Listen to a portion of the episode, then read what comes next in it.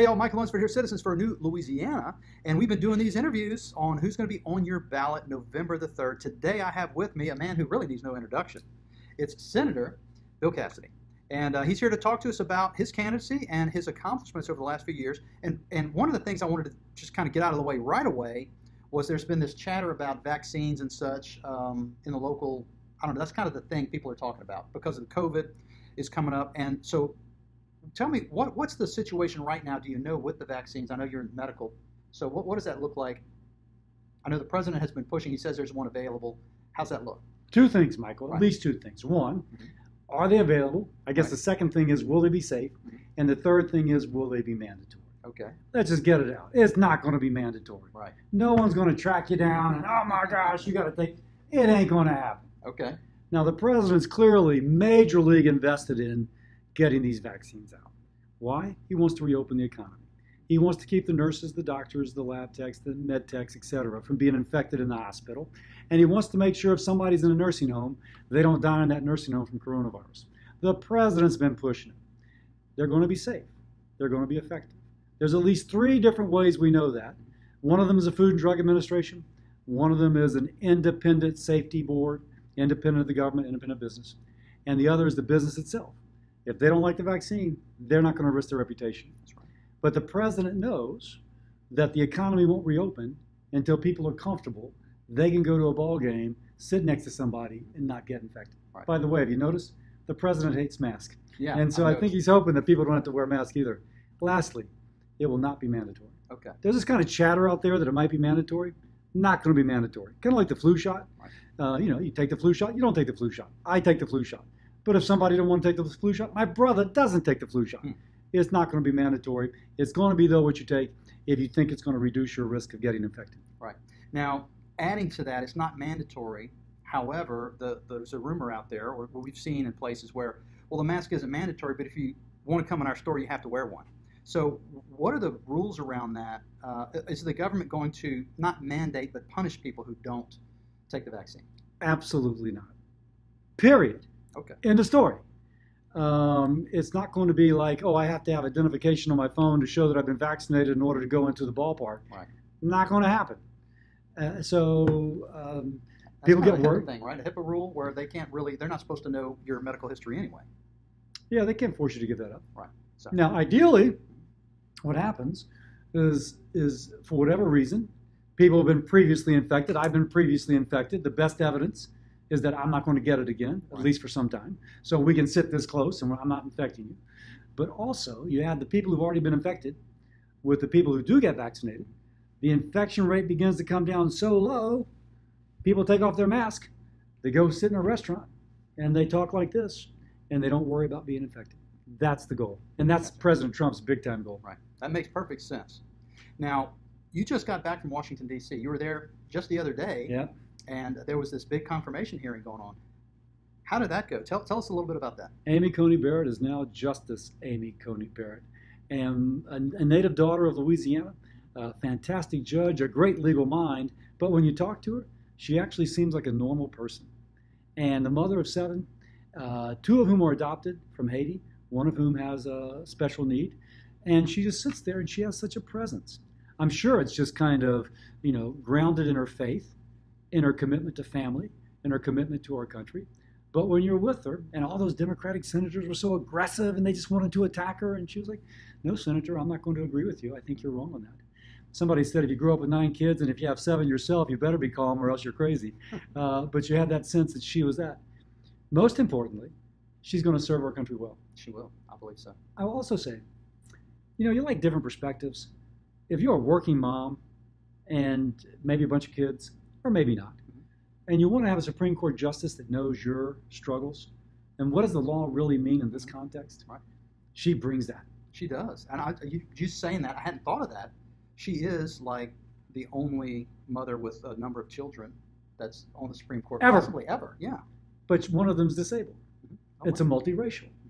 Um, and so, so she's again got a perspective that uh, I think broadens the perspective of the court. right. I agree. That's great. Uh, now, she says, I'll put aside my feelings and only rule in the law, but her feelings are informed by a life experience that will add tremendously to the court. That's fantastic. Now, listen, you know, we're in Louisiana, we're oil and gas country. We've got these people on the other side who want to mandate all these crazy shingles and all this, the Green New Deal, we'll call it, where you can't fly anywhere, you can't drive anywhere, you have to take, um, I don't know how you get places. I guess you walk or ride your bike. So that's come out of the other side. That's one of the major planks, maybe the entire platform of the other party. How does that affect Louisiana? And more importantly, what, what are you doing to help our oil and gas industry here in Louisiana? What, what does that all look like? Joe Biden tipped his hand in the last debate. I'm going to quote transition from oil and gas. Transition from the 200,000 jobs that creates here in Louisiana, the 11 million jobs it creates throughout our country. And it's not just at the wellhead, the pipeline, the LNG export facility. It is also at the at the petrochemical plant or the refinery that is on the river parishes, taking this natural gas, turning it into the plastics that we use from everything, you know, to protect our phone, to, for our pens, for eyeglasses, you name it. Somehow, Biden doesn't realize you can't make plastic with sunshine or wind. Hmm. It actually takes natural gas or oil to do that. Now, he was in favor of putting up all these plastic barriers between people and then he wants to get rid of the industry who's responsible for making plastic barriers. Isn't that something? Some people on the left think you get electricity by flipping on a switch, not realizing yeah. there's an incredible power generation that comes behind it. By the way, I am concerned about climate change. I think we should all be. But natural gas is part of the answer to climate change. If China is using Louisiana natural gas instead of Chinese coal, their greenhouse gas emissions go down just as the United States greenhouse, greenhouse gas emissions have gone down as we've transitioned to natural gas. So if you want to lower global greenhouse gas emissions, use Louisiana natural gas. That's right. It creates American jobs. It not just at the wellhead, but down to the export terminal, et cetera. But it also cleans up the air that is polluted in China, but that we breathe here. Right. Now, for some reason, Mr. Biden doesn't get that, and he's willing to destroy all these jobs, and that would be a tragedy. It would be.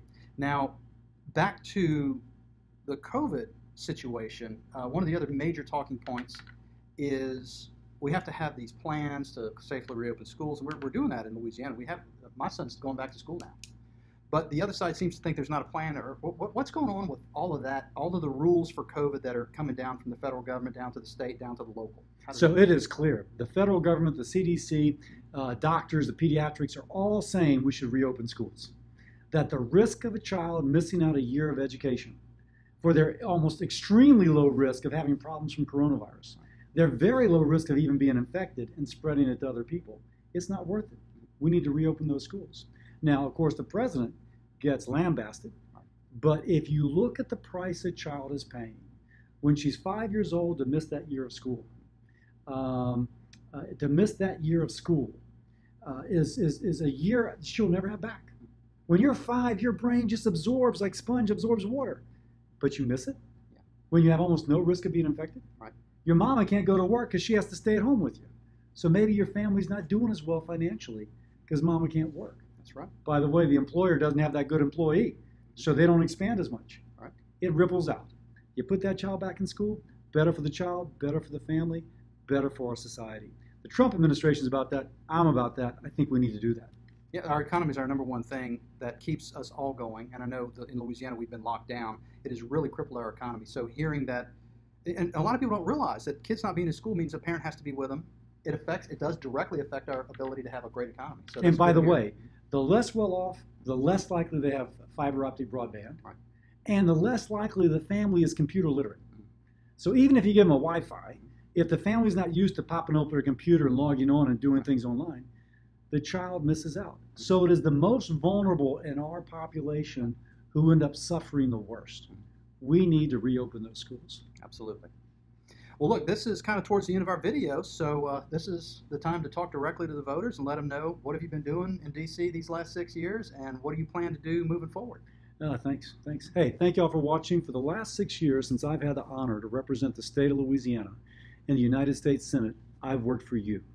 I've worked for you to increase economic opportunity. For example, making it easier to build these LNG export terminals that put tens of thousands of people at work, not just in the construction site, but also purchasing the gas in North Louisiana that goes through the pipeline in central Louisiana to the LNG export terminal in South Louisiana to try and preserve our offshore oil and gas industry, which has been really hit hard. How do we help it get over this rough patch that has been caused by COVID? Also, work to make your health insurance more affordable, your drugs more affordable. Uh, President Trump, I had the honor of him saying publicly that I'm his go to guy when he wants to know something about healthcare. And my one message for the president is give the patient the power. So since then, he's working to create price transparency, to do away with surprise medical billing, and to help you get your prescriptions cheaper at the drug counter than you've got before. Um, and then we have to look to the future. How do we restore priority for Americans who, because of the coronavirus crisis, they've lost their job? Clearly, the president and Congress have attempted to support the economy with the stimulus checks, but also the help for the employer. But we need to think about maybe an infrastructure package going forward. Wouldn't it be great for Lafayette if we had I 49 completed? Uh, for the whole state, if we had a Calcasieu River Bridge and a, and, a, and a new, new Mississippi River Bridge in Baton Rouge, and in Shreveport for I 49 North, JP for that flyway to the airport, and for central Louisiana to have an I 14 east west. We need a big infrastructure package to get people back to work, to create demand for our products, and to also do a favor for the future so they're not fighting the same problems as we. I've had the privilege of representing Louisiana for six years. I ask for six more to keep on representing you to do good things for our state, good things for our country, and good things for you. Well, excellent. And real quick, I know folks might want to get in touch with you. Not that they can't find you, but what's the website and uh, social media? Yeah, so you can go to billcassidy.com.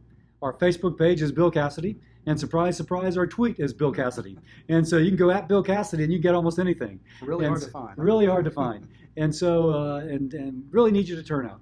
We don't want, we want a President Trump for president with a Republican Senate. So if you can help reelect President Trump and help reelect this Republican senator and this Republican senator, I would really appreciate it. All right. Well, thank you, sir, for coming in. It's a pleasure to chat with you. Thank you, Michael. Appreciate it, man.